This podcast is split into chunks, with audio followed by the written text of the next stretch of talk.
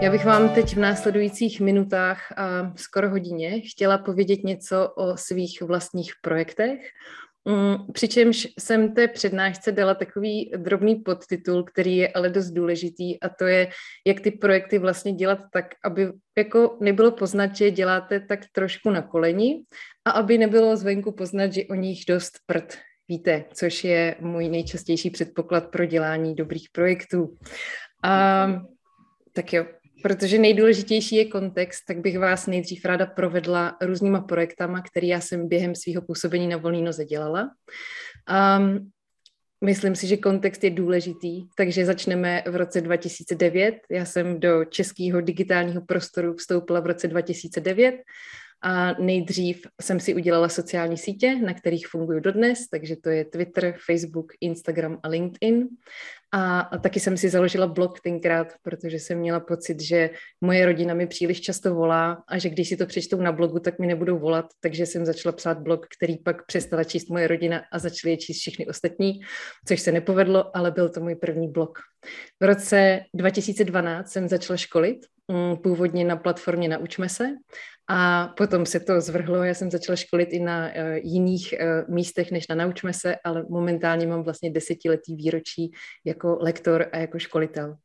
V roce dva tisíce patnáct jsem začala psát jiný blog, a blog Bezjablka tečka cé zet.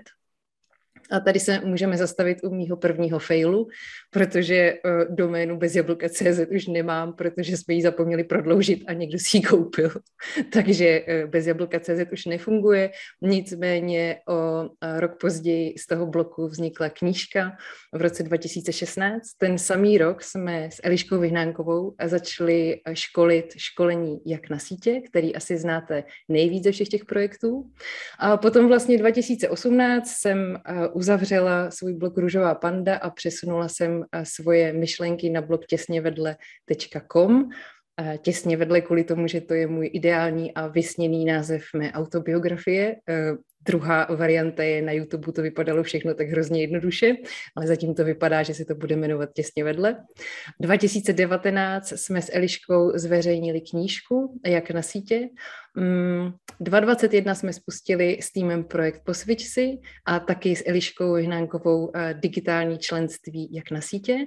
A tenhle rok, dva tisíce dvacet dva, jsem spustila dva obsahové seriály na platformě Piki tečka cé zet, a to jsou obsahové seriály o kreativitě a Načteno. Všechny tyhle projekty, které si teď říkáme, tak já vedu jako vedlejšáky vedle mýho hlavního podnikání freelancerovského. Já jsem konzultant, marketér, copywriter a obsahový strateg. A některý z těchto projektů už nefungují, jako třeba už zmíněný blog Růžová panda, nebo bezjablka tečka cé zet doména.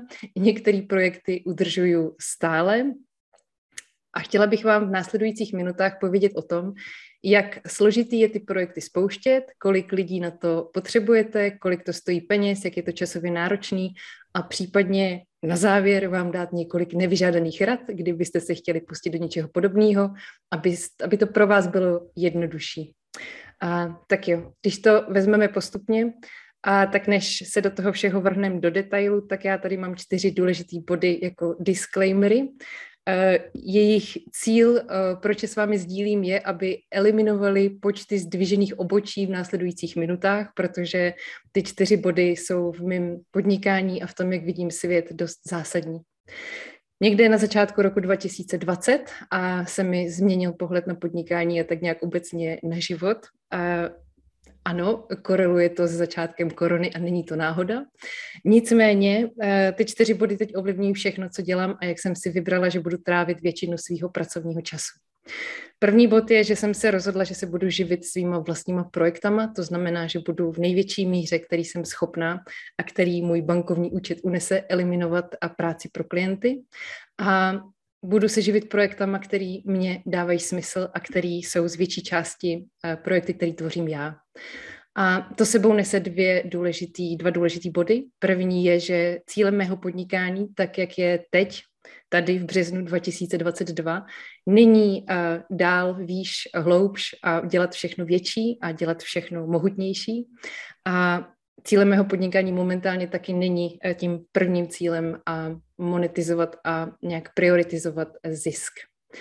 A druhý bod je, že třetinu svého času se momentálně snažím věnovat projektům, které jsou neziskový, které jsou dobročinný, které mi dávají smysl a který nutně nemusí platit faktury, ale ten zisk z nich je někde jinde, povíme si kde a co mi vlastně do života a do jiných pilířů, které jsou ziskový, přináší. Třetí bod je dost náckovský. Já jsem si řekla, že většinu svého času chci uspůsobit tak, abych mohla psát, číst a nevídat lidi. Jakože vůbec, jakože pojďme zkusit podnikat tak, že nemusím moc vídat lidi, a což jde absolutně proti filozofii podnikání, kterou jsem měla do té doby, která byla z větší části založená na, na školení a konzultacích a práci s velkýma klientama a velkýma korporacema. Z těchto všech starších projektů jsem si ale dva moje milované projekty nechala, a to je projekt Jak na sítě, který vedeme s tou Eliškou Vyhnánkovou, a je to taky ještě druhý kurz, taky tandemový, který vedu s Renem Nekudou na Naučme se tečka cé zet, a to je kurz Tvůrčí psaní dva tečka nula. A tam, jelikož už to rozhodování nebylo čistě jenom o mně, ale bylo i o Renem a o Elišce, a jelikož ty projekty mám ráda a účastníci, kteří nám na ty školení chodí, jsou hrozný božani, tak jsem se rozhodla tyhle dvě školení v mém portfoliu nechat. A, a je to taky zároveň momentálně jediná možnost, kde se můžeme na školeních potkat, a buď na veřejných termínech Jak na sítě a Tvůrčí psaní, anebo když si tyhle dva projekty přizvete k sobě do firmy. A takže prosím, na všechno, co budu v následujících minutách říkat, se schovívavě koukejte skrz optiku těchto čtyř bodů, protože já chápu, že zrovna tyhle čtyři body můžeme mít každý trošku jinak. A ten asi nejviditelnější projekt pro nás, kterým to tak nějak všechno začalo, byl projekt Bezjablka.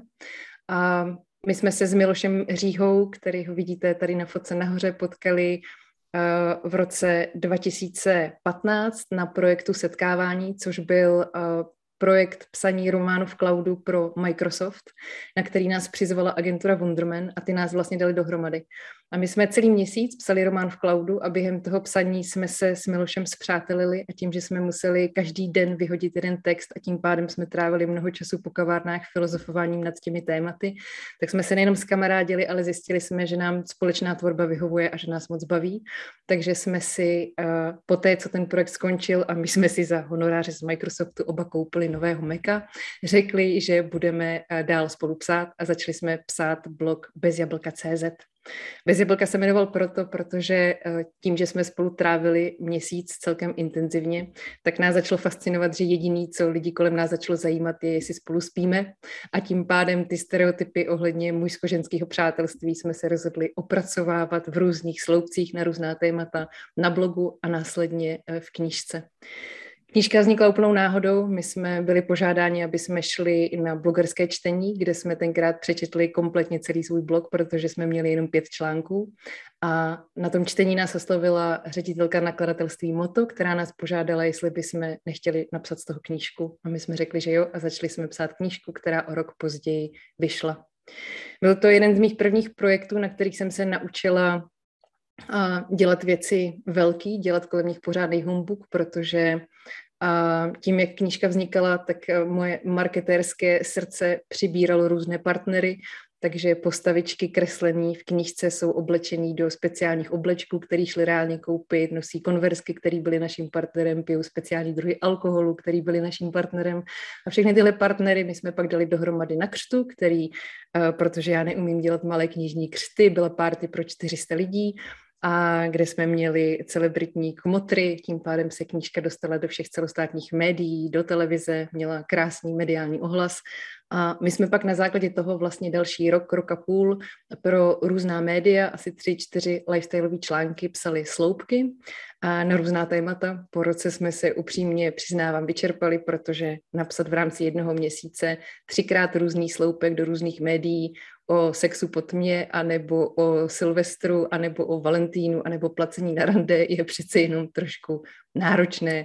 Nicméně jsme to rok vydrželi a tu knížku jsme vlastně zužitkovali na mnoha jiných úrovních, což je jedna z věcí, které mě na těch projektech vždycky baví, škálovat a rozšiřovat a dávat jim nějaký přesah i do jiných uh, sfér. Bezjablka byla úspěšná knížka, byla to nejprodávanější prvotina toho roku. myslím, že když nebo až nazbíráme další životní zkušenosti, tak možná napíšeme knížku o životě čtyřicátníků, nicméně, jelikož tato byla o vztazích třicátníků, tak tuto etapu považuji za uzavřenou. A potom, co jsem si užila legrace z Bezjablka a potom, co nám teda někdo koupil doménu a my jsme přestali pravidelně blogovat, a tak se v mém životě objevilo jak na sítě, Jak na sítě s Eliškou Vyhnánkovou jsme se poprvé potkali na nějakém Foursquare srazu dva tisíce třináct, dva tisíce čtrnáct. Eliška tenkrát čerstvě přecházela na volnou nohu a začínala školit a začínala dělat klienty a profesně jsme se poprvé setkali v týmu Web Expo v roce dva tisíce patnáct, kdy já jsem si ji přizvala do pořadatelského týmu. Já jsem tenkrát byla zodpovědná za sítě a za uh, propagaci a společně s Jirkou Sekerou a Pavlem Fuchsem jsme pomáhali spouštět Web Expo a tam jsme si s Eliškou poprvé vyzkoušeli dělat spolu. Následně Eliška i já jsme školili a na nějakým kafi jsme si uh, stěžovali. Já jsem si stěžovala na to, že po mně klienti chtějí technické informace na školeních a mě vůbec nezajímají, mě zajímá ta kreativita, ten obsah.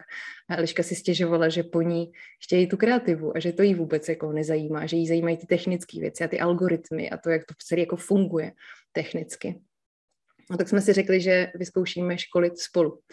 Vyzkoušeli jsme si to nejdřív na nejmenovaném klientovi, kde jsme poprvé spolu stáli a školili a to školení bylo tak tragický a tak hrozný, že jsme málem obě v ten moment přestali školit jako vůbec, obecně, nejenom spolu.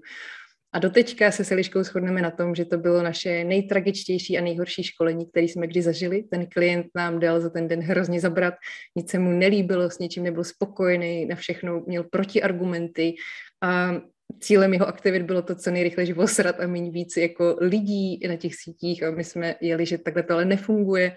Strašně jsme to protrpěli a každou pauzu, kterou jsme chodili mezi těma blokama ven si pročistit hlavu, tak jsme tam na sebe koukali, stáli a jedna druhý jsme říkali, tyhle, kdybys tady nebyla, já se rozpláču, kdybys tady nebyla, já jdu domů, já to neočkolím prostě. A myslím, že ten moment byl pro nás důležitý, protože i přesto, že to školení doteďka je nejhorší, co jsem v rámci jako lektor zažila, tak jsem si uvědomila, že školit tandemu je skvělý a že vlastně, kdyby tam ta Eliška tenkrát nebyla, tak jako doškolím to, ale doškolila bych to se slzama v očích asi a Eliška to měla podobně. Takže jsme se rozhodli, že uspořádáme naše vlastní školení a že spojíme tu obsahovou stránku, tu kreativu a to blbnutí, který mám v krvi já a že spojíme všechny ty odborné znalosti technické, který zase uh, má v krvi Eliška. Dali jsme dohromady školení a chvíli jsme školili, pak přišel Robert Vlach, který se spojil s Eliškou a A e, tak nějak přišel s, s myšlenkou, že by to šlo sepsat do knihy, že by to byla zajímavá knížka.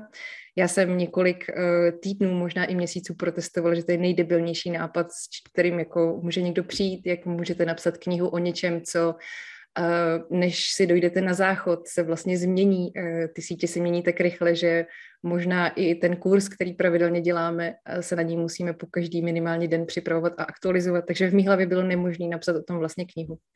Nicméně Robert má, jak asi všichni víte, skvělé přesvědčovací uh, metody a argumenty. Uh, když se spojí s Eliškou, je to vražedná kombinace a potom se do toho ještě připojil Tomáš Baránek, takže jsme nakonec řekli, že to zkusíme, že to vymyslíme. Dali jsme dohromady knížku, která vyšla dva tisíce devatenáct. A pak nastoupila korona a v rámci korony my jsme byli dost otrávení z toho, že jsme pravidelně museli rušit školení. Já jsem Elišce její práci dost komplikovala v tom, že jsem si na tom roku dva tisíce dvacet, vzpomeňte si na moje disclaimery, že se mi to trošku celý posunulo, který mi přátelé říkají, že mi jeblo, tak jsem si řekla, že nebudu školit online, a za, což jsem doteďka Elišce moc vděčná, že na tu moji hru přistoupila a respektovala ji, takže my jsme vlastně buď vypsali offlineový kurz, anebo jsme zrušili offlineový kurz a po nějaký době už nám tam jako za prvý nám tam stálo dost lidí, kteří chtěli uh, proškolit, uh, nám už to začalo být nepříjemný a tak jsme se rozhodli, že se teda přizpůsobíme a že uh, vyhodíme nějaký, nějakou digitální podobu našeho kurzu. Ještě jsme nevěděli co, ale věděli jsme, že chceme jak na sítě přehodit celý do onlineové podoby. Když se na to podíváme trošku víc do detailů, tak vlastně jak na sítě má teď čtyři hlavní pilíře.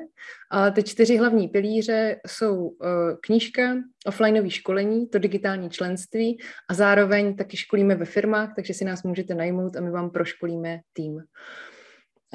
Knížka je teď na trhu něco přes dva roky. Dva roky jsme ji psali, má momentálně asi třicet tisíc prodaných kusů a to, čím si zaručuje tu aktuálnost a proč je pořád uh, tak populární, je, že ona je rozdělená do papírové podoby a zároveň do onlineové podoby, takže i když si ji koupíte zítra, tak bude pořád stejně aktuální. Uh, krom těch prodaných kusů, které jsou samo o sobě úspěchem, tak dostala i pár cen, vyhrála audioknihu roku, cenu posluchačů, um, máme za ní Zlatý středník s Eliškou, um, za doprovodnou kampaň, kterou jsme k ní postavili. Uh, Na základě hlavně té knihy jsme s Eliškou dostali cenu osobnosti digitálního marketingu dvacet dvacet, má nominaci na Křišťálovku. Prostě knížce se, knížce se dařilo. Uh, ohledně školení, školení nám zhruba při, uh, uh, zabralo připravit nějaký měsíc čistého času a školíme ho teda šest let. Um, je to dvoudenní školení, kdy se s Eliškou střídáme v různých blocích. Uh, odškolili jsme zatím jenom čtyřicet termínů. Uh, já jsem si to spočítala na tuhle přednášku poprvé, takže jsem byla překvapená, že to je jenom čtyřicet termínů, protože jsem měla pocit, že jich za sebou máme jako vyšší desítky. A proškolili jsme dohromady asi pět set dvacet účastníků. V rámci digičlenství, jak to celé vznikalo, tak ta přípravná fáze nám trvala asi pět měsíců čistého času. A byl to čas, kdy jsme psali scénáře, my jsme si ten kurz celý nejdřív sepsali, takže v podstatě jsme napsali druhou knížku, možná dokonce dva díly, protože v tom školení jsou i nějaký bonusový materiály a bonusové lekce, které najdete ani v kurzu, ani nejsou v knížce. A školení nebo to digitální členství máme venku zhruba teď třetí měsíc. A v podstatě krom toho, že tam máte kompletně, kompletně pokrytý školení jak na sítě, jako kdybyste šli na tu offlineovou verzi, tak tam taky najdete každý měsíc program v rámci online, takže jsou tam dva workshopy. Můžete třeba se mnou na webinář copywritingu, můžete se Eliškou na webinář ohledně reklam, nebo ohledně Instagramu, nebo ohledně LinkedInu. Každý měsíc vám pošleme detailní shrnutí, co je na sítích novýho, abyste to nemuseli sledovat a čekovat. A já tam pravidelně dopisuju články, které jsou takový bonusy. Mně se to akorát vždycky vymkne, takže z toho, co má být článek, je každý skoro druhý měsíc něco jako e-book.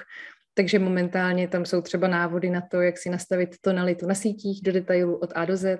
Teď dopisuju článek, jak na předávání sociálních sítí ambasadorům a influencerům, jak na social media takeovery a tak dále. Takže tam přibývá obsah, ten, co tam je, my pravidelně aktualizujeme a to máte všechno zabalené do ročního členství. A pak samozřejmě školíme ve firmách a tady jsme nebyli s Eliškou schopní dopočítat, když jsem se na tu přednášku připravovala, kolik jsme vlastně odškolili ve firmách termínů, protože je u nás těžký dostopovat, z jakého přesně jako kanálu přijdete, jestli z Elišky sítí ode mě nebo z jak na sítě. Nicméně uh, jsme jich odškolili, myslím, celkem dost v těch firmách a funguje to víceméně podobně. Uh, prostě si chcete půjčit jak na sítě dvojici do firmy a my vám proškolíme tým. A přičemž samozřejmě ta příprava uh, trvá déle než veřejné školení, protože vás učíme na vašich datech, na vašich příkladech a připravujeme vám to na míru, takže myslím, že jsme s Eliškou odhadli, že nám ta příprava trvá dva mendeje a kolik jsme toho odškolili, vám bohužel neřeknu, protože si to nepamatuju. No a...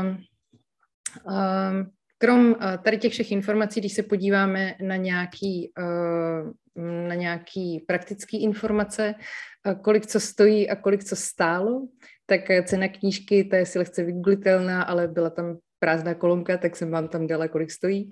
A myslím, že ten zisk z knížky vlastně není finanční, ale že to hlavního, co přinesla knížka, je, že podporuje a živí ty další tři pilíře, nemluvě o našich dalších podnikatelských aktivitách, které s Eliškou máme.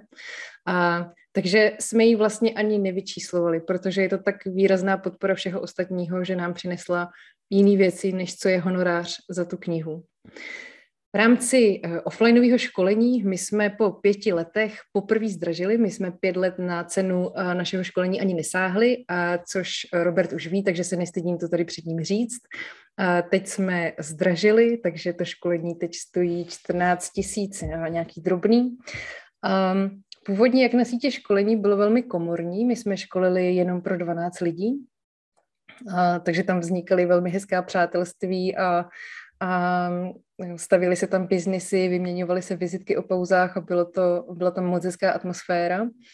Myslím, že v průběhu času i to, jak jsme se my dvě s Eliškou vyskilovali jako mluvčí a, a jak jsme zlepšili práci s komunitou a nabalovali na to další věci, tak jsme si odhodlali uh, tu skupinu rozšířit, takže jsme ji nejdřív rozšířili na dvacet účastníků a momentálně máme plnou kapacitu dvacet pět lidí, takže teď je to školení pro dvacet pět lidí. S tím uh, nějak souvisí i náklady, takže původně nás jedno, jak na sítě, jedno dvoudenní školení vyšlo někde kolem dvacet dva tisíc, teď jsou ty náklady na jedno školení zhruba kolem čtyřicet.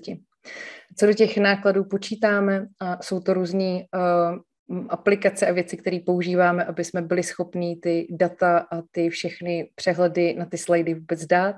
Je to samozřejmě pronájem těch prostorů, je to catering, uh, m, m, já mám moc ráda design služeb, takže si to školení celkem vymazlujem, takže tam máte skvělé jídlo úplně celý den a jdete s náma večer do hospody, celý den vám platíme kavárnu a baristu, a dostanete knížky, dostanete sešity, je tam offline asistentka, který se, která se o vás celý den stará a, a tak dále. Prostě je tam, není to jenom o nás, je tam vlastně tým několika lidí, kteří nám pomáhají to celý udržovat. Ohledně digitálního členství, a tam je roční poplatek osm tisíc devět set padesát korun. A ta investice do toho postavit takhle objemný projekt byla dvě stě patnáct tisíc. My jsme si původně mysleli, že bude daleko větší. A protože předtím, než jsme spustili digitální členství nebo celý ten digitální prostor, tak jsme si volali s několika dalšíma českýma freelancerama, který jsme už věděli, že spustili úspěšně nějaký online nový kurz a doptávali jsme se na spoustu věcí. To by byla mimochodem určitě jedna z věcí, kterou vám doporučím a ještě asi budu doporučovat na ostatních slajdech. Ta česká freelancerovská komunita je tak sdílná, tak otevřená a je to tak skvělý, že kdykoliv vlastně já nevím, tak zavolám někomu, kdo už to dělal a poprosím ho, hele, já bych si na tom chtěla co nejméně namlít hubu, mohl bys mi říct, mohla bys mi říct, jak si to dělal ty a co bys už neudělal. No a když jsme obvolávali ty lidi, tak vlastně ty částky, které z nich padaly, byly několikanásobně vyšší. A my jsme se rozhodli, že půjdeme nějakou zlatý, zlatou střední cestou a že to nebudeme hrotit tolik a že najdeme nějakou podobu, kdy to bude vypadat dobře, ale kdy to trošku osekáme, aby ta investice nebyla tak velká. I přesto, že to stálo přes dvě stě tisíc a do toho počítám úplně všechno od toho, že potřebujete slečnu, která vás nalíčí, teda my ženy, pro nás je to občas dobré, a že potřebujete čtecí zařízení, techniku, někoho, kdo to natočí, se střihá, udělá k tomu grafiku, potřebujete uh, najít platformu, na který to celý postavíte, tu si pravděpodobně budete muset nějak přizpůsobit, takže tam je programátor a další různý technické profese, tak to všechno vlastně počítám do těch nákladů. I přesto, že uh, to nebylo úplně levný, tak se nám ta investice vrátila po měsíci a půl a co jsme taky nečekali a jsme za to moc vděční a moc rádi. Ještě pro další lepší představu, udržovat takový projekt stojí zhruba dvacet tisíc měsíčně a zase jsou to nějaké služby třetích stran, je to platforma, na který to hostujeme a všechny ty věci kolem, asistentka, kterou si platíme, aby jsme s Eliškou nemuseli viset na mailech a mluvit s účastníkama a řešit s nima různý problémy, hodně faktur a dopisování věcí, takže měsíční náklady jsou zhruba dvacet tisíc. U těch firemních školení bych vám taky ráda řekla nějaký čísla, ale na žádný jsme úplně z Eliškou nepřišli. Naše taxi na, hodin, na denní školení se pohybují zhruba kolem čtyřicet pět tisíc a záleží to ale na tom, jak velkou skupinu po nás chcete proškolit a na jakém místě budeme školit, a jestli se to natáčí a archivuje ten záznam, je tam prostě spoustu proměnných, ale myslím, že na nějakou takovou jako základní představu to asi stačí. Takže takhle se jak na sítě pohybuje v rámci čísel momentálně teď, ono se to dost mění a tím, že jsme se všichni za poslední tři roky naučili, že nic moc nejde plánovat, tak se to samozřejmě i v čase proměňuje a my se tomu snažíme co nejlíp přizpůsobit. Jeden z mých dalších projektů je Piki, je to můj nejnovější projekt. Platformu Piki tečka cé zet vám později dneska odpoledne bude, bude představovat Denisa Hrubešová, moje kamarádka. A Já jsem si Piki vybrala ze všech ostatních platform, protože dneska už jich máte celkem hodně. Můžete tvořit samozřejmě na Patreonu, jsou nějaké české projekty. Já jsem si Piki vybrala, protože jsem za prvý mohla pozorovat, jak vstupovalo na trh, protože Denisa mě původně oslovila na pár konzultací, takže jsem jim mohla koukat pod ruce a moc se mi líbila ta filozofie, s kterou k celému tomu projektu přistupujou. A zároveň jsem měla příliš kafíček a schůzek s Denny na to, abych ten projekt udělala kdykoliv jinde. Takže jsem si vybrala Piki a ten výběr zpětně oceňuji jako dobrý, jsem s tou platformou maximálně spokojená. Vedu tam dva projekty o kreativitě a načteno a Piki vypadá takhle. A je to v podstatě další sociální síť, na který si vyberete, co za obsah chcete svým předplatitelům dávat a, a naceníte ho a následně ho teda musíte dodávat. Já jsem si vybrala, že budu tvořit seriál o kreativitě, že budu celý rok pravidelně psát články, které jsou long read, které jsou science-based, které jsou plný kreativních cvičení, studií a různých doprovodných materiálů, který by měly sloužit k tomu, abyste během celého roku si mohli zlepšovat a procvičovat kreativní, kreativitu a tvůrčí myšlení. A zároveň tam tvořím načteno, protože způsob, jakým já čtu, už mi několik lidí na to dalo feedback, že je šílený, takže já jsem se rozhodla, že když je šílený, tak by mohli monetizovat, takže jsem začala svoje knižní rešerše a svoje a recenze a poznatky z knih dávat ven a vlastně rozhodla jsem se vyzkoušet, jestli vůbec by o to lidi měli zájem a tak nějak se přesvědčuju, že asi jo. Takže v rámci načtena zase ode mě dostanete každých šest týdnů nějaký větší přehled, který se týká jednoho tématu. A v rámci toho jednoho tématu, dejme tomu, že byste si teď řekli, že chcete víc do detailů prostudovat copywriting nebo sociální sítě, tak já vám nejenom, že zpracuju nějaké nejlepší knihy, které jsem já četla a dám vám je do nějakého přehledného článku, který by vám měl ušetřit čas, ale zároveň pomocí Dana Šáchy, který se mnou ty rešerše knižní zpracovává, dostanete monstrózní tabulku, čekejte, já ji tady mám, myslím, na slidech, ano, takhle vypadají rešerše, je to prostě objemná tabulka, která má vždycky sto plus řádků, ve který si můžete tu vaši ideální knihu, kterou zrovna potřebujete, vybrat a nejenom pomocí titulu a autora, roku vydání, ale taky si můžete vyfiltrovat jazyk, můžete si vyfiltrovat, jaký to má vůbec hodnocení na různých důvěryhodných platformách, jestli ta knížka má nějaké ocenění, jestli je to zlatá klasika, anebo je to něco, co ještě nebylo prověřený časem, jestli je to bestseller a, a tak dále. A, a můžete si prostě rychleji a snadněji vybrat, co přesně budete vlastně číst. A tím pádem, pokud to berete se mnou vážně, tak si každý měsíc a půl můžete celkem do detailu pomocí knih a kurzů, protože my tam zpracováváme i kurzy, prozkoumat nějaký jedno konkrétní téma.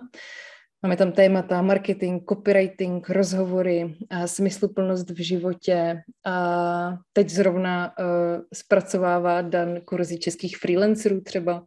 A vyhodili už jsme ven marketingový kurzy a copywritingový, takže uh, získáte tam celkem jednoduše přehled, co se vůbec na trhu děje, co je nejlepší a co si vybrat, co je zdarma, co je online, co je offline a tak dále. A jsem s tou platformou spokojená, feedbacky od lidí, kteří chodí, jsou velmi pozitivní, dělají mi velkou radost a hlavně to splňuje jeden z těch mých hlavních čtyř cílů, pilířů, co nejvíc času věnovat psaní a čtení a potkávat co nejméně lidí, protože já si tady na ten projekt jednou za dva měsíce sejdu s fotografem a vyměním si pár e-mailů s Danem Šáchou a to je všechno. A to je prostě krásný. A, takže další projekt, který jsem spustila minulý rok ke konci, byl projekt Posvič si. A Posvič si, uh, ukážu vám, jak vypadá, abyste měli lepší představu. Uh, filozofie toho projektu je, že jedna dobrá otázka tím může změnit život. A ten projekt je portál, na kterém si můžete stáhnout seznam dobrých otázek, které jsou strukturované podle témat. Možná si budete chtít spravit nebo promyslet lépe, posvítit si na svoji práci, možná na smysl v životě, a možná na vztahy. A teď jsme nejnovější přidali sex, intimitu a erotiku. Zrovna doděláváme další seznam otázek, které se týkají domova, jak si lépe promyslet, sestavit, jak se lépe cítit doma. A, a vy si ten seznam těch otázek zdarma můžete stáhnout a vzít si ho na kafe sám, sama se sebou, abyste si ujasnili pár věcí. A posviť si, e, tvoříme tři. Já jsem původně, když jsem si ten projekt vymyslela, tak jsem požádala e, kolegu Ondřeje, e, Pospíšila, jestli by mi s tím projektem nechtěl pomoct a jestli by tomu nedal nějakou vizuální tvář. Ten požádal Petru Papežovou, jestli by ona nechtěla pomoct, a složilo se to tak, že jsme momentálně tři, který ten projekt dělají. A ten projekt vznikl, myslím, tak, že e, nejlepší věci nebo nej, nejlepší otázky, které si můžete položit, tak vy sami víte. Já taky věřím, že všechny odpovědi máme v sobě, ale možná vám jenom nikdo nepoložil dobrou otázku. Možná prostě nemáte ve svém okolí a dost lidí, možná na to nemáte dost času a se nad tím jako zamýšlet a filozofovat si, a ten projekt to má nějakým způsobem kompenzovat. Když jsem ho spouštěla, tak jsem se bála, že mě terapeutická, koučovací, mediátorská scéna česká sežere, protože já nejsem ani jedno a přesto se cpu do věcí, kde vůbec nemám co dělat. Ale potom, co jsme projekt spustili, tak jedny z nejlepších a nejhezčích ohlasů jsou od terapeutů, koučů a psychologů, který píšou a žádají, aby si ty listy mohli používat v terapiích a na jejich workshopech. A vlastně to bylo tou profesní komunitou přijato skvěle a z toho mám asi největší radost. Krom samozřejmě všech těch uh, krásných zpráv, které nám chodí, že vám uh, otázky z posvičci pomohly si něco ujasnit, něco rozhodnout, odejít z práce, ze vztahu, nebo přijít do nějaké práce a do vztahu. A tak to jsou krásné věci. Když jsem ten projekt spouštěla, tak tím, že jsem si byla dobře vědoma, já občas mám momenty sebereflexe, já jsem si jako byla vědoma, že nejsem ani terapeut, ani coach, ani psycholog, takže jsem poprosila několik lidí v mém okolí, kteří se pokládáním dobrých otázek živí a kteří to mají na rozdíl ode mě vystudovaný, aby plnili funkci jakýchsi odborných garantů a aby supervizovali to, že ty otázky jsou vybrané nejenom dobře, ale že člověka, který není zvyklý nad nima dumat, nerozbijou a člověka, který je zvyklý nad těma otázkama dumat, nebudou nudit. A myslím, že tohle zabralo asi nejvíc času, a že krom toho, že já jsem první rok trávila tím, že jsem si vykoupila na Amazonu všechny knihy o rozhovorech a sebekoučovacích technikách a všech těchto věcech a nastudovávala si to, tak jsem pak trávila asi půl, tři čtvrtě roku tím, že jsem ty vydestilované dobré otázky projížděla s tím týmem odborných garantů a filozofovala nad tím. A nejenom nad tím, jestli ty otázky mají nějakou vhodnou úroveň pro většinu lidí, ale taky přesně, jestli vás nějak neohrozí, jestli když si nejste jistý vztahem a stáhnete si u nás pracovní uh, listy o vztahu, tak se hned nerozejdete, ale uh, budete nad tím spíš jako přemýšlet. Tak taky, jestli pořadí těch otázek je dobrý, uh, což je třeba jedna z věcí, kterou já jsem vůbec nezakomponovávala do nějakého jako plánování. Uh, já jsem si myslela, že prostě vymyslím seznam dobrých otázek a ty jako dám do placu, a pak jsem zjistila, že pořadí těch otázek je absolutně stěžejní, protože vás můžu mást a zavádět jenom tím, v jakém pořadí se na ně zeptám. A, takže jsme vyhodili posvičci a, a stále na něm pracujeme. Je to jeden z těch mých neziskových projektů, který mě baví budovat. Momentálně to funguje tak, že když si buď napíšou sledující, máme k tomu postavený Instagram, když nám napíšou uh, si o nějaký téma a uh, nám přijde vhodný, uh, vhodný neříkám, že by uh, jsme měli nějaký právo veta, ale ne všechny témata jdou pokrýt tím, že dokážete sestavit seznam dobrých otázek. Některé témata jsou na psychologa a, uh, nebo psychiatra.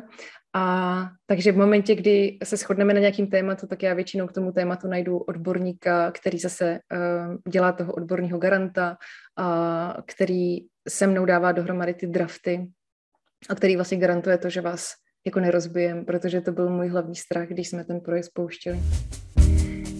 Další věci, které dělám, a, tak já si pořád ještě vedu ten blog těsně vedle. A, je to nějaké moje odkladiště myšlenek, tím, že já si ráda píšu long read texty, tak se mi to do facebookových statusů často nevejde. A, těsně vedle se jmenuje proto, protože já tam asi z největší části sdílím svoje faily, mně přijde jako jedno z mých vášnivých hobby je sundovat se z piedestalu pro jistotu sama první, než to udělá někdo jiný, takže já píšu často články a návody o tom, co se mi nepovedlo, jak dělat ty věci jinak a líp, nebo dávám náhledy do kuchyně, jak mě to šlo nebo nešlo.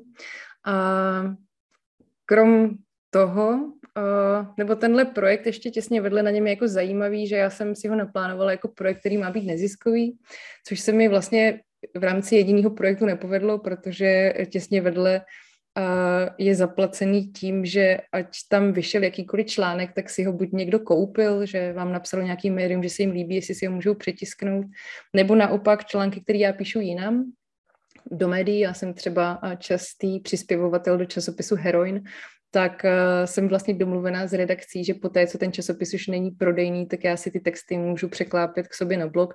Takže to funguje jako takový odkladiště textů. Teď má i audioverzi, za poslední půl rok má některé texty, takže si je můžete pustit i do uší.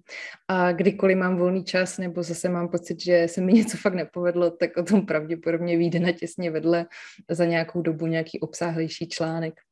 A krom tady těch projektů, tak já mám vždycky pár projektů jako v pipeline, takže teď mám třeba rozpracovaný podcast, protože už mě štve, jak se ze mě všichni dělají srandu, že jsem jediný český freelancer, který nemá svůj podcast, takže připravuju podcast a pracuju na nějakých e-bookích, které jsou zase tematické a zase jsou z oblasti, o které nic nevím, takže jsem ve fázi studování. A hlavní moje pracovní náplň v ideálním světě, když bych nedělala všechny tyhle věci, by bylo psaní knihy a další knížky, takže tomu se taky snažím nějak tak jako věnovat pozornost, abych zvládla třeba do dvou let vyhodit nějakou další knížku, takže na tom taky dělám. No a pak dělám plný blbosti, takže třeba dělám, jsem hrdý vlastník domén, proč ti to neberu C Z a hlavně mi nevolej C Z, což mě velmi baví. Já jsem se v tom roce dva tisíce dvacet taky rozhodla, že už mě nebaví to, jak v některých momentech přemýšlím jinak skrývat, ale že prostě najdu víc lidí, kteří to mají podobně. A, takže třeba takhle vypadá jedna z těch, jeden z těch webů, v mém světě to funguje, takže já se ráno prostě probudím a řeknu si, že už mě to fakt teda nebaví, koupím si doménu, napsala jsem Petrovi Novákovi, jestli mi k tomu dá nějaký základní design a vyhodím to ven. A tohle byl zrovna oba ty weby, takhle vypadá ten druhý, tady je prostě sedmdesát plus důvodů, proč ti teď zrovna neberu mobil, žádný z nich není, že tě nemám ráda, ale všechny jsou, že sakra, dělám něco jiného, co je důležitější. A krom toho, že je mám moc ráda v podpisu mailu, tak to byl dárek pro moje předplatitele na Piki, protože jeden díl o kreativitě byla důležitost toho nic nedělat, mít čas, koukat do blba a nenechat se vyrušovat. Takže jako dárek ode mě vlastně dostali tady ty dva weby, který jeden můžete posílat dopředu, hlavně mi nevolej, a druhý, proč ti to neberu, posíláte zpětně. A načež doufám, že naváže Lukáš Hejlík, protože jestli on je něčím taky známý, tak je to taky tím, že nebere telefony. Takže to je minimálně takový hezký oslý můstek mezi náma. A co jsem si z toho všeho odnesla, takže je tady varování, pozor, nevyžádané rady. Odnesla jsem si z těch projektů několik věcí a dalo by se to shrnout do pár bodů. A štěstí přeje připraveným je motto, který zní jako neuvěřitelný klišé, ale mě se osvědčilo na všech projektech. Je to zároveň něco, čím já trýzním a terorizuju všechny svoje týmy, který ze mě často bývají nešťastní, protože to často zvenku vypadá, že se ty projekty nikam nehýbou. Ale mně se to vždycky osvědčilo. Co tím myslím? Třeba přesně posviť si, mě trvalo fakt rok skoro načíst si všechny ty knížky, abych si byla jistá, že aspoň v základu rozumím rozhovorům a nějakým sebekoučovacím technikám. A když jsme psali jak na sítě, tak jsme trávili půl roku jenom tím, že jsme si načítali studie, knihy a chodili po hloubkových rozhovorech, které jsme udělali s víc než padesáti lidma z českého digitálního prostoru, aby jsme je vyspovídali, jak to vlastně funguje u nich, co oni od těch sítí očekávají, jak je používají, jaký dělají strategie a tak dále. A to vlastně zabralo půl, tři čtvrtě roku práce, kdy tři čtvrtě roku říkáte, že píšete knihu, ale nemáte ani čárku, protože chodíte po kavárnách a čtete knihy a, a v momentě, kdy se kolem mě vždycky začnou ozývat první hlasy, jestli to náhodou jenom není můj uh, velmi hbitě maskovaný způsob prokrastinace, tak uh, spozorním a začnu dělat i jiné věci. Ale ta přípravná fáze je v mém případě vždycky uh, velmi dlouhá. A přála bych vám mít trpělivost Deny, Denisy Hrubešový, zakladatelky Piki, která se mnou asi tři měsíce chodila na kávy a vždycky se ptala, už to zítra spustíš? A já jsem říkala, jo, jo, já už jenom potřebuju něco, něco, něco. A trvalo mi to tři měsíce a vlastně je to dost banalita, ale mě trvalo tři měsíce uh, udělat si rešerše, nakoupit si knihy a promyslet, jak to bude nafocený, jakou to bude mít jako vizuální podobu.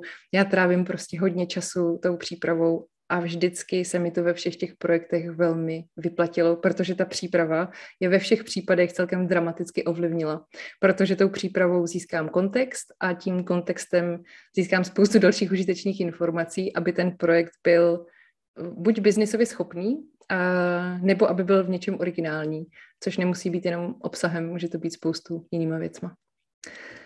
Uh, vize léčí krize je poučka, kterou jsem se naučila na těch hodně dlouhodobých projektech. Asi nejvýraznější to bylo na knížce Jak na sítě, kdy v rámci první krize asi z milionu při psaní knihy uh, nám Tomáš Baránek uh, poradil, aby jsme si přečetli Simona Sinka a jeho Objevte své proč a že to proč, až ho najdeme, nám pomůže dopsat nebo napsat v tomto případě tu knihu lépe.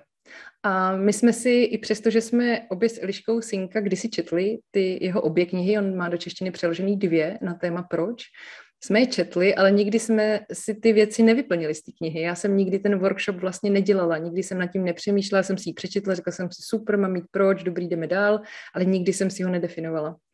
A uh, tím, že ty projekty jsou buď dlouhodobý, jako třeba Jak na sítě, anebo uh, jsou neziskový, to znamená, že v rámci prioritizování času, který na ně chci strávit, je to pro mě místama náročný. A tak jsem zjistila, že vize je to, co mě každý den, je to jediný, co mě každý den zvedne z postele. A my vlastně s Eliškou neškolíme Jak na sítě kvůli tomu, aby lidi uměli dávat na sítě víc selfieček a fotek svých avokádových toastů. My školíme s Eliškou Jak na sítě, protože věříme v to, že uh, sociální sítě dávají každému hlas a možnost být vidět a slyšet a že stírají ty startovací čáry, které jsou často nefér a které nám byly daný. A že v momentě, kdy budete mít možnost se vyjádřit na sítích a oslovit polovinu téhle planety, tak se vám možná v životě bude dařit lépe. Nás na sítích baví to, že vám do těch rukou dáváme tu svobodu a možnost být vidět a slyšet. Stejně tak jako posviť si, nedělám kvůli tomu, abych naštvala pár terapeutů, ale já jsem hluboce přesvědčená o tom, že dobrý dialogy začínají u dobrýho vnitřního monologu.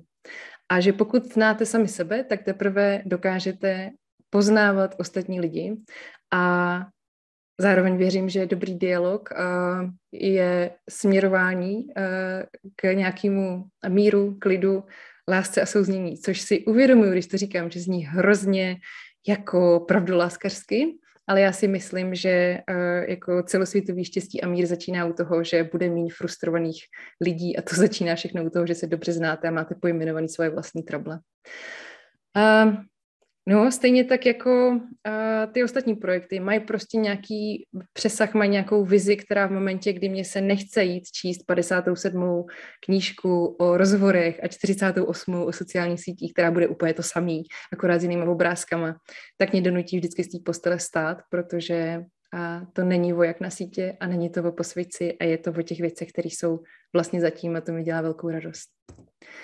A zjednodušovat je něco, co se pořád učím a díky bohu si vybírám do týmu lidi, kteří jsou vůči mě tolerantní a někdy mě dokonce i respektujou, ale obzvlášť ta tolerance je tam velmi důležitá, protože já jsem se až po několika letech podnikání naučila, že buď můžeš věci hrotit, anebo si můžeš hrát, ale nejde dělat obojí. Já to neumím. Já v mém případě neumím dělat obojí, takže uh, potom, co v pár týmech se mnou bylo lidem dost nepříjemně, tak já jsem si řekla, že to hraní je asi lepší, že je to zábavnější a že si musím užívat celý ten proces a nejenom ty výsledky a to, když ty projekty vyhodím ven. Součástí toho zjednodušování je taky to, že už si nejedu ve filozofii, že potřebujete web za dvě stě tisíc a potřebujete dělat s největšíma hvězdama v oboru a potřebuje to být prostě úplně nejlepší a nejkrásnější, ale že vlastně spoustu věcí dokážu vyřešit jednodušeji a spoustu procesů dokážu učisat tak, aby byly jednoduchý a schůdný pro všechny členy týmu, a to je jedno z mých osobních největších learnings. Takže všechny moje projekty teď jedou na nějakých krabicových řešeních třeba, což předtím jako nebylo. A jak na sítě hostujeme celé to digitální členství i náš web, přihlášky na offlineové školení, hostujeme na Solid Pixels, jsme s nima moc spokojení. Můj osobní web a poprvé hostuju na boxovém řešení a to je na Tildě, moje blogy frčí na WordPressech. A v rámci psacích aplikací moje nejoblíbenější, kterých jsem postavila všechny ty projekty, jsou Bear. To je skvělá psací aplikace, kterou moc doporučuju. Je vizuálně krásná a dobře se v ní orientuje a já v ní zvládám psát všechny ty projekty najednou. A ty nové knížky třeba tvořím ve Workflowy a zároveň celý digitální, jak na sítě jsme postavili ve Workflowy s Eliškou, což taky moc doporučuju. Je to skvělej uh, skvělá platforma i pro kolaborační práce a obzvláště pro psaní a pro nějaký hutnější schémata, který potřebujete pro přemýšlení, je skvělá. A moc rádi a s vděkem využíváme Robertův a Pavlův minář Procesoj, který nám usnadňuje organizaci školení, takže nad těma věcma nemusíme přemýšlet. Samozřejmě úplně nepostradatelný jsou pro nás Google Drive a Google Workspace, kde si všechny dokumenty mezi sebou pinkáme, sdílíme, komentujeme live. A já si všechny poznatky z knih uchovávám v Evernoteu. Vím, že se asi ode mě očekává, že pojedu takovou tu strašně složitou divnou metodu, co teď o ní Melville vydal knížku, ale já nic takového vlastně nedělám, nejsem schopná to takhle utržovat. A takže já si jedu klasicky oldschoolově Evernote, maily posíláme v MailerLiteu. A, a krom toho ještě nám dost dobře slouží Airtable a na a nějaký přehledy ohledně účastníků, vyplňování dotazníků a tak dále. A všechny věci na sítě, což vás asi překvapí, protože většinou lidí ode mě očekávají nějaký seznam strašně hustých aplikací, ale já vlastně po té, co mi úžasná grafička Petra Papežová všechno nastaví v kanvě, tak já si tam jenom doplňuji obsah a následně teď testuju Planoly, který mi moc vyhovuje na Instagram Posvič si, a v kterých si plánuju úplně vlastně všechno a klasicky to všechno importuju a plánuju přes Creator Studio, který je absolutně dostačující jak na data, který z toho potřebujete vytahat, tak na plánování toho obsahu. Nejvíc šokující pro všechny je, že proto ta přednáška taky měla podtitul, jak to dělat na koleni, že uh, nepoužíváme s žádným z těchto týmů, s kterýma ty projekty tvořím, uh, žádný jako kolaborační program, platformu. My jsme to zkoušeli s některýma, ale vlastně jsme se na to vykašlali. Takže třeba celý Posvič si vzniklo v mailu. To je jeden jako mála projektů, který existují, který byly celý postavený po mailu. Já jsem se dneska ráno koukala a k dnešnímu dni jsme si napsali dvě stě devadesát jedna e-mailů a v tom jsme to celý Posvič si postavili. A ještě pro kontext, my jsme se s týmem Posvič si viděli dvakrát v životě. A jednou na focení, aby jsme měli propagační fotky na web a jednou, když jsme finišovali a potřebovali jsme doladit detaily, tak bylo dobrý se vidět, ale vlastně dali jsme to s dvěma offlineovýma schůzkama a dvě stě devadesát jedna mailama. S Eliškou a našima asistentkama, protože my máme asistentku na offline i na online, tak si píšem v Messengeru. A je to strašný, já vím, zní to hrozně. Vás, co máte rádi procesy a Slacky a Basecampy, musí polívat horko, ale my to prostě všechno jedeme vlastně v Messengeru a dáváme to, zvládáme a je to OK. A pouze v momentech, kdy třeba píšeme knížku s Eliškou, tak jsme si asi na tři měsíce udělali Slack. A to nás brzo přestalo bavit, takže jsme se vrátili do Messengeru. Takže ne na všechno musíte mít velký, drahý aplikace a složitý a věci. Prostě některé věci jdou dělat fakt vlastně docela jednoduše. A taky jsem se naučila to, že když my v týmu jsme spolu v pohodě a umíme spolu dobře komunikovat, takže to je důležitější, než jak dobrou aplikaci na to vlastně zrovna máme vybranou. Se s tím smíří je rada, která mi nedalo jí tam nedat. Když jsme dva tisíce devatenáct publikovali knihu, tak na konci roku, tak v momentě, kdy první čtenářská vlna tu knihu dočetla a první HRisti a ředitelé si nás zvali do firem na školení, tak začala korona. Takže naše nabitý kalendáře, kdy nás lidi zvolí na základě toho, že chcete mít ve firmě nebo že chcete proškolit vaše týmy těma holkama, co napsali knihu, tak tahle vlna velmi rychle opadla, protože jsme skoro dva roky školit nemohli. Já jsem teda neškolila vůbec, protože jsem měla to pravidlo ohledně onlineového školení a Eliška nějaký věci zvládala online, ale i přesto ten život by vypadal úplně jinak. A myslím si, že i život té knihy, kdyby do kdyby tři měsíce po vydání neovládla svět korona. Když jsme teď spustili digitální prostor, jak na sítě, digitální členství, tak dva měsíce po spuštění začala válka. A já vám teď slibuju, že už nic spouštět nebudem se Eliškou v dohlednu a omlouvám se vám, protože to vypadá, že to je na sebe nějak významně napojený ty naše projekty. Ale vlastně já jsem si na tom uvědomila, že my můžeme jako plánovat některé věci, jak chceme a prostě je nenaplánujeme. A válku zmíním, protože je to výrazně vidět na tom, a což asi máte všichni s kurzama a s projektama, jak se lidi hlásí a jak všichni nevíme, co bude, takže prostě s těma penězma nakládáme velmi jako opatrně a úplně jinak, než by se dělo, kdyby vlastně válka na Ukrajině nebyla. Takže se s tím směří jediný, co s tím můžeme dělat a já se to učím po cestě, protože některé věci prostě nevymyslíš.